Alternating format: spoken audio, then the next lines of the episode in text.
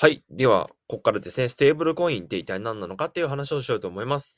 はい。で、ステーブルコインって、あんまり聞き慣れない言葉ですよね。で、ステーブルコインって一体何なのかっていうと、ステーブルっていうのはですね、安定って意味です。安定したコインっていう意味ですね。で、じゃあ、もっと具体的に言うと、ステーブルコインってどういうものなのかっていうと、普通の仮想通貨、例えばビットコインとか、イーサリアムとか、あと、BNB とかね、バイナンスコインとかもありますけども、そういう仮想通貨、一般的に言われている仮想通貨とは違って、価格が安定している暗号通貨のこと、これをステーブルコインっていう言い方をします。どういうことかっていうと、最近ね、ビットコインが結構落ちたり上がったりっていうのを繰り返してるって話題になってますが、ステーブルコインっていうのはそういうものは存在しないんですね。存在しないというか、この上下はあるんですよ。ある程度の上下はあるんだけども、ずっと、なんていうの、同じところをウィーって動いてみたいな。でもビットコインってなんか全然違うところをうわうわとなんか上昇したり、下降したりしてるじゃないですか。なので、ビットコインは、もともとね、決済手段として導入される予定だったんですけども、こうやって価格がずっとこんな乱高下してると、通貨としてね、あんまり使えるものではない。価格が不安定すぎて、これは使えないっていうのが結構各、政府の中で話題になってるんですね。で、そのビットコインとかイーサリアムとかの価格の乱高下っていうのを抑えたもの、つまり仮想通貨のいいとこ取りをしたものっていうのがステーブルコインっていうわけなんですね。で、ステーブルコインっていうのはですね、実は4つの種類に分かれます。はい。で、ステーブルコインってそもそもどうやって、はい。では、そうしたらステーブルコインの、説明について入っていきたいと思います。はい。で、あんまりですね、日常生活を暮らしていて、ステーブルコインという言葉を聞くことってあんまりないと思うんですけども、じゃあ、ステーブルコインって、ステーブルコイン、だから、英語の連なりですよね。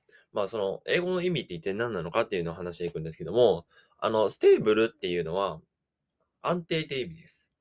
ステーブルっていうのは安定って意味。で、コインは普通のコインですね。なので、安定したコインって意味なんですよ。もっと具体的に言うとですね、ステーブルコインというものは、普通の仮想通貨、つまりビットコインとか、イーサリアムとか、いろいろありますよね、仮想通貨には。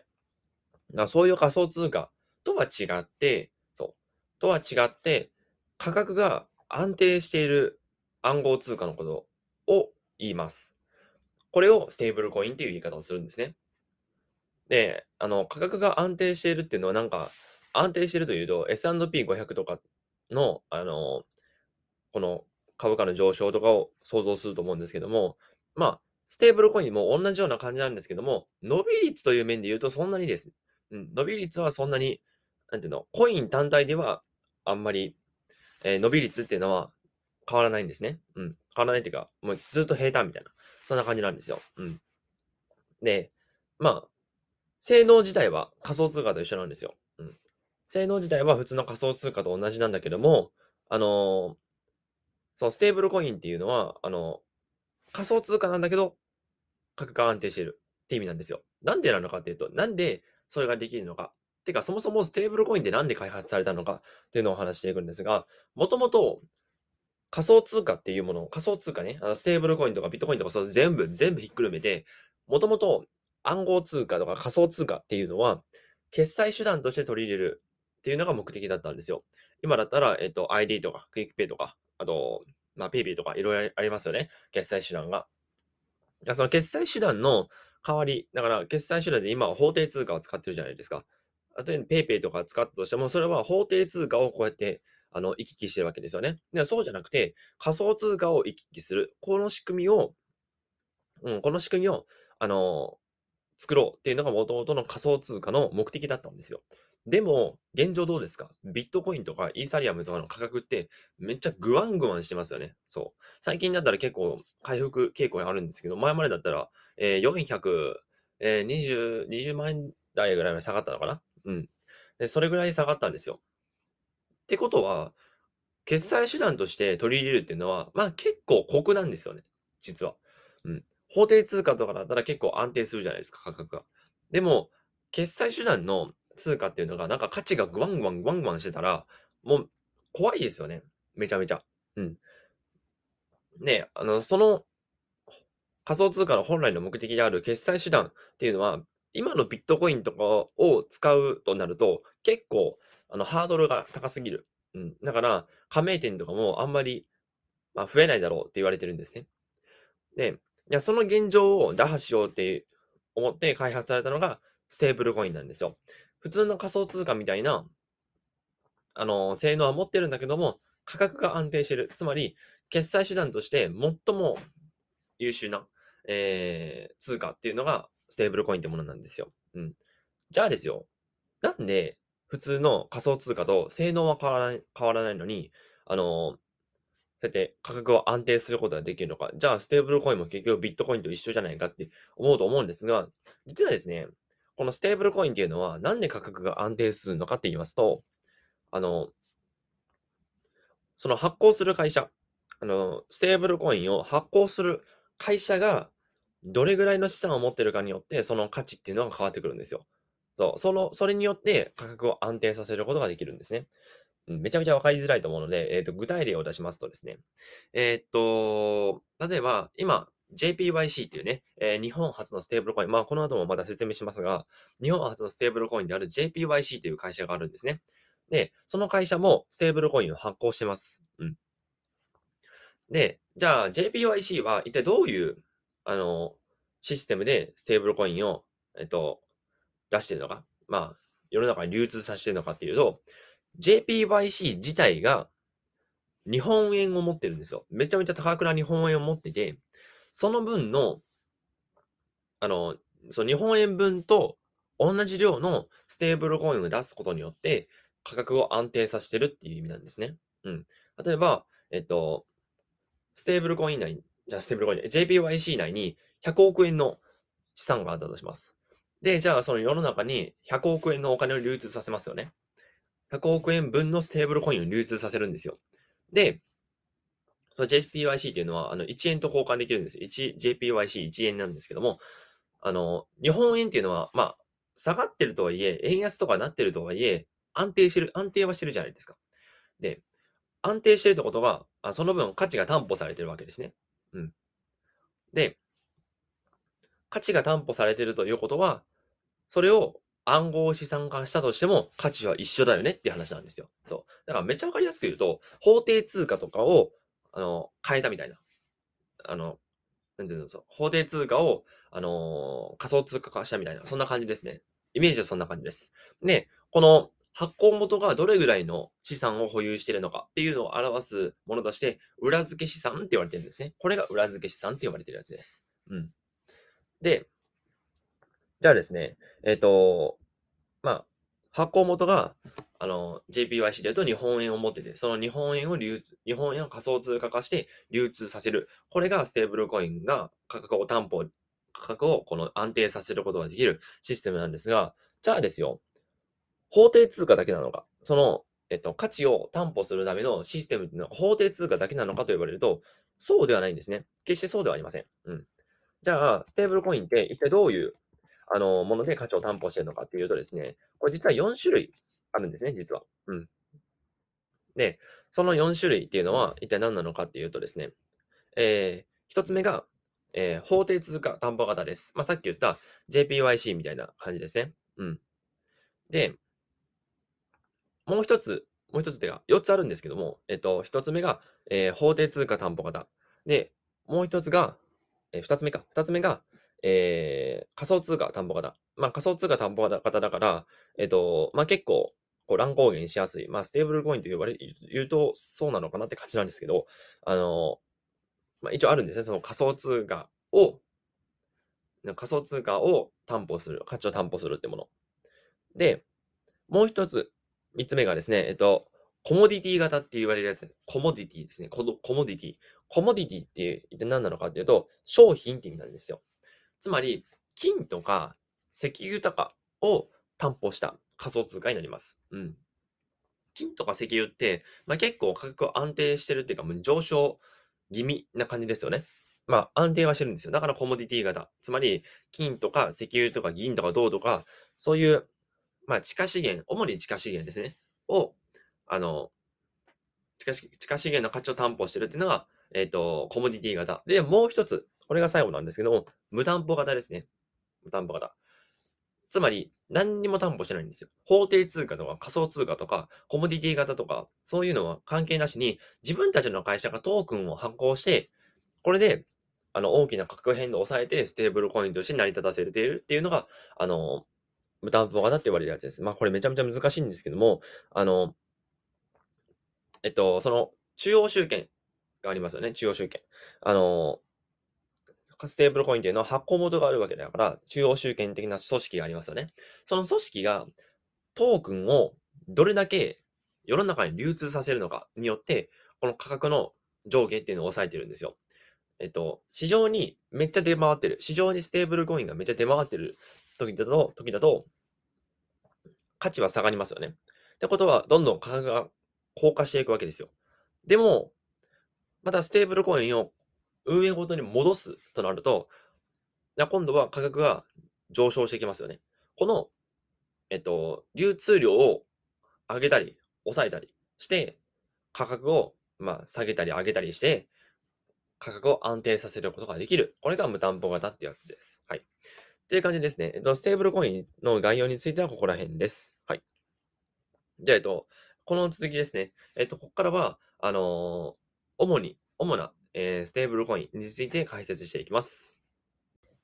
はい。では、ここからですね、ステーブルコインの主な種類、銘柄について語っていきたいと思います。で、ここからはですね、世界にはいろいろステーブルコインはね、いろいろ種類があるわけなんですけども、そのいろいろな種類がある中で、僕がですね、これは注目すべきステーブルコインなんじゃないかなと思った銘柄を3つご紹介していきますので、これをね、このラジオを聞き終わった後に調べていただくでもいいし、もしくは触ってみるでもいいし、やっていただいて体験してほしいなと思います。はい。で、まず一つ目ですね。一つ目注目しているのがテザーです。はい。テザーっていうのはですね、テザーリミテッドっていう会社が運営している、ステーブルコイン。その会社が発行しているステーブルコインってことですね。で、テザーっていうのはですね、実は世界初のステーブルコインです。うん。世界で初めてステーブルコインというものを出したっていうのが、テザーリミテッド。つまりこのテザーっていう通貨のことなんですね。で、テザーはですね、さっき言った4つの種類。コモディティ型と法定通貨担保型、仮想通貨担保型、そして無担保型がありましたが、その4つの中で、法定通貨担保型に当たります。で、どんな法定通貨を担保しているのかというと、米ドルを担保してます。米ドルを担保して、それでね、価値を担保してるってことですね。はい、言ってること一緒ですね。はい。で、テザーはですね、世界初めてなんで、ビットコインと一緒ですよね。ビットコインのステーブルコインだと思ってください。うん。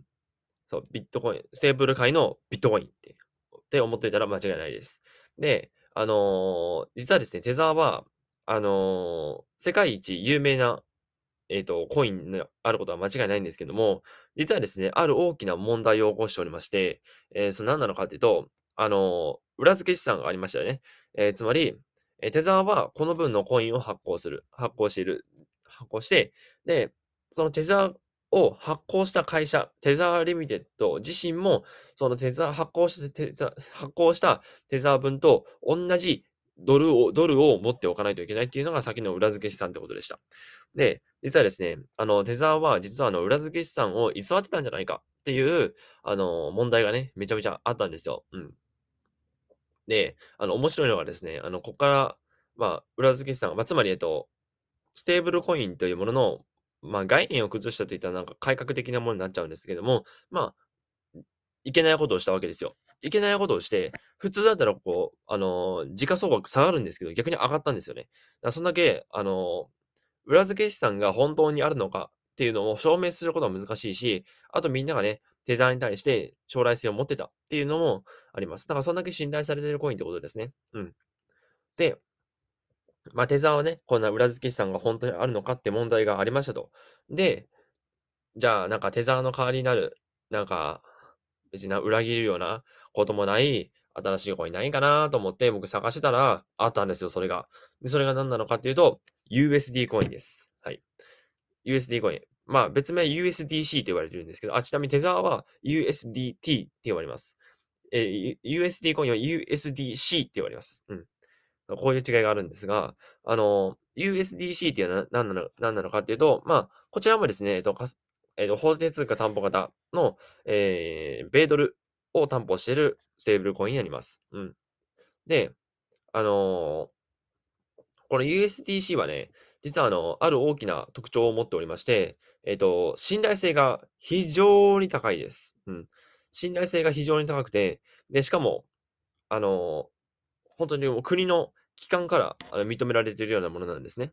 で、じゃあ、USDC を発行している会社っていうのは何なのかっていうと、サークルって言います。サークル社っていう、まあ、なんかね、そこら辺にもありそうな会社名ですけども、サークル社っていう、会社によって、立ち上げられました。うん。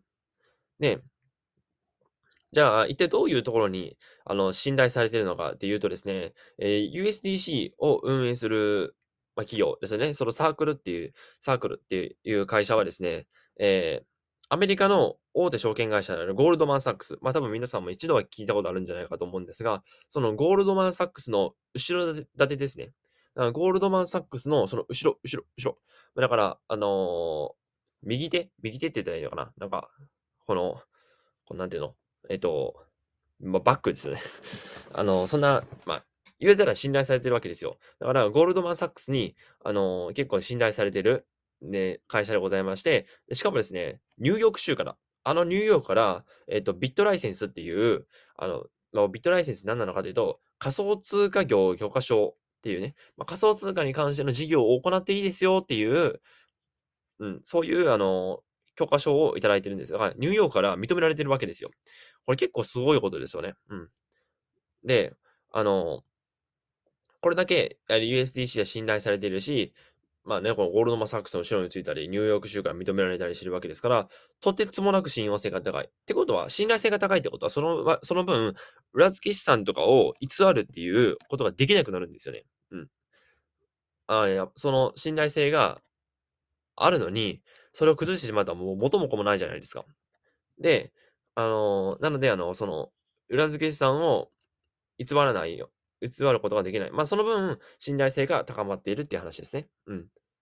で、USDC は、だから、信頼性がとても高いので、今のところ、世界で一番、決済手段として導入されるには、一番いいコインなんじゃないかなって言われてるんですね。うん。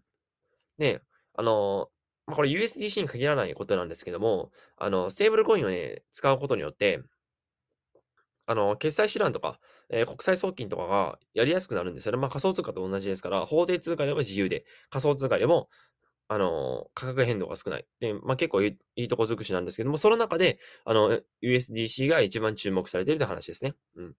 で、次です。次が、我が国日本の JPYC です。うん。ジャパンコイン。うん。JPYC コインって言ったらいいのかな。日本初のステーブルコインですね。社長は岡部さんっていう方ですけども、僕もね、実は岡部さんから、ね、直接 DM をいただきまして、ステーブルコインのことについてね、このテクノロジーラジオで解説しますよって言ったら、いつでもわからないことあったら気軽に聞いてくださいね、みたいなことおっしゃってて、岡部さんありがとうございますと。うん。ね、お礼を言わせていただきました。っていうのは、まあ、半分雑談なんですけど、その JPYC はですね、1 JPYC で1円分の価値を持っています。だからつまり、今ですね、JPYC は多分1億円ぐらい流通してるのかな。だからその分のお金っていうのを持ってるってわけですね。うん。僕個人的にはですね、JPYC 使ってみたいなと思ってるんで、JPYC の岡部さんにはめちゃめちゃ期待しています。頑張ってください。はい。ってな感じで、ここまでね、世界代表的な銘柄3つっていうのをお伝えしました。まず1つ目がテザー。2つ目が USDC、USD コイン。で、3つ目が JPYC でした。うん。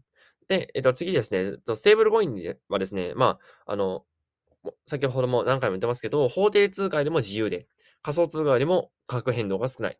だから、いいこと尽くしかと思うんですが、実はですね、そんないいことばかりじゃないっていう点もあるんですよね。うん。なので、あそこね、軽く触れて、でそこから、最後ね、締めに入っていきたいと思います。それではもう次、問題点です。はい。では、ステーブルコインの問題点について話していこうかなと思います。はい。で、実はですね、ステーブルコインっていうのは、実はこんなにね、法定通貨よりも自由で、仮想通貨よりも、価格変動が少ない。まあ、結構いいコインじゃないですか。で、なのに、各国では結構規制が進んでるんですよね。じゃあなんで規制が進んでるのかっていうと、まず一つ目っていうのが、先ほども言った、資産の裏付けですね。これがやりにくいんですよ。どうしても。テザーの時も言いましたけども、テザーの時も、資産の裏付けができなくて、なんかみんな将来性に感じて、時価総額上がったって話をしたじゃないですか。だからそんな感じでですね、資産の裏付けって本当にしにくいんですよ。その法律で、これ分のお金持ってますよっていうのを公表できればいいんだけど、でもそれはまだ法律も全然整ってないし、まあ、なおさら日本なんかもね、ステーブルコインなんかなんぞやっていう状態だと思うので、うん。まあ、だから、資産の裏付けを規定する法律ではないわけなので、あんまりやりにくいと。で、もう一つが、マネーロンダリングっていう、問題点があるんですよ。マネーロンダリングって何なのかっていうと、犯罪とかで得られたお金、まあ、つまり詐欺とか、基本的には詐欺ですけども、その詐欺とかで得られたお金を、あたかもまともに、まあ、つまり働いて手に入れるとか、アフィリエイトとか手に入れるとか、まあ、そういう、あたかも合法で、得ましたよ、お金を得ましたよ、みたいなことを偽る、みたいなことがあるんですね。やっぱ価格が安定している分、法定通貨のなんか偽りっていうのは結構簡単なんですよね、その分。なので、マネーロンダリングっていうこの問題も、ステーブルコインでは起きやすくなっています。なので、各国では規制が進んでいますね。で、実際に米国ではですね、ステーブルコイン規制は、急ぐべきだっていう、案も出ていますし、昨年の11月上旬ですかね、11月の1日がそれぐらいだったと思うんですが、それぐらいに、アメリカが、意見書を提出しました。意見書っていうか、なんかその、議会にこれをした方がいいんじゃないですかみたいな、そういう、書類を出したんですけど、そこの中にステーブルコインを規制すべきっていう内容が入ってたんですね。なので、アメリカの方ではもしかしたらもう、規制はされてるかもしれないんですけども、これから規制の動きがどんどん進んでくるんじゃないかなと思います。うん。で、日本は一体どうなのかっていうと、テザーのですね、裏付け資産がないんじゃないかっていう、のをきっかけに、金融庁が、まあ、規制に乗り出してはきてるんだけど、まあ、全然進んでないって、まあ、そういう状況ですね。うん。もし総理大臣の岸田さんがね、それを知ってるのかっていうと、まあ、多分知らないと思うので、まあ、ここはまだ時間の問題なのかなと思いますね。うん。まあ、JPYC はここに引っかからないでほしいな。っていう感じで、まあ、これね、問題点を解説しました。それでは最後まとめに入りましょう。はい。では、まとめです。とりあえず、今回は、ステーブルコインについて、お話をしました。で、ステーブルコインって一体何なのかっていうと、普通の仮想通貨とは違って、価格が安定している暗号通貨のことを言いました。まあ、法定通貨よりも自由で、仮想通貨よりも価格の変動が少ない。こういうコインのことをステーブルコインと言いました。で、ステーブルコインの代表的な、3銘柄は、1つ目、テザー。で、こちらは、法定通貨担保型の米ドル。で、二つ目が、USDC、USD コイン。で、米ドルのステーブルコインですね。で、三つ目 JPYC、日本初のステーブルコインですね。うん。僕はね、一番JPYC に期待してます。やっぱ日本のね、日本初のステーブルコインですし、で、しかも、岡部さんともね、ある程度は、交流させてもらってるんで、いや、本当にJPYC の岡部さんには本当に頑張ってほしいなと思います。はい。岡部さん、応援してます。頑張ってください。はい。で、ステーブルコインの問題点っていうのは、マネーロンダリング、つまり詐欺とかで得られたお金っていうのが、あたかも合法で得られたよっていう、そういうのを偽るっていうのと、あと、資産の裏付けですね。その会社が本当に発行分の資産を持ってるのかっていうのを確認しにくいっていうのが難点なので、過去に規制が進んじゃってるって話がございました。まあでも、将来的には決済手段としてね、どんどん実用化が進んでくると思うし、やっぱ法定通貨でも全然自由なんで、まあ日本円は後々全部 JPYC に変わってくれたらめっちゃいいなと僕は思っております。はい。っていう感じでですね、今日は、ステーブルコインについて解説していきました。また来週の木曜日はですね、また違う話題を取り上げますので、ぜひ楽しみにしておいてください。多分ですね、次回またやるときにですね、ツイッターで、次回の、テクノロジーラジオは、このことを解説しますみたいなことを言うので、その情報をね、いち早く知りたい方は、僕のツイッターをね、フォローしていただけると、すぐに情報が飛んできます。はい。という感じで、今日は、ステーブルコインについて解説していきました。まだまだね、ここら辺の知識に関しては、僕が今回話した内容よりももっと深いものが、おそらくね、世の中には出回ってると思うので、僕も全然そこまで追いかけきれてないので、なので、もしね、興味を持った方は、ステーブルコインについてもっと深掘りしてほしいなと思います。はい。では、今日はこれぐらいで終わろうかなと思います。皆さんもね、会社だと思いますが、元気出してって言ったらダメだな。楽しんでね、やっていきましょう。それでは、今回のテクノロジーラジオ第2回はこれで終わります。それでは、バイバーイ。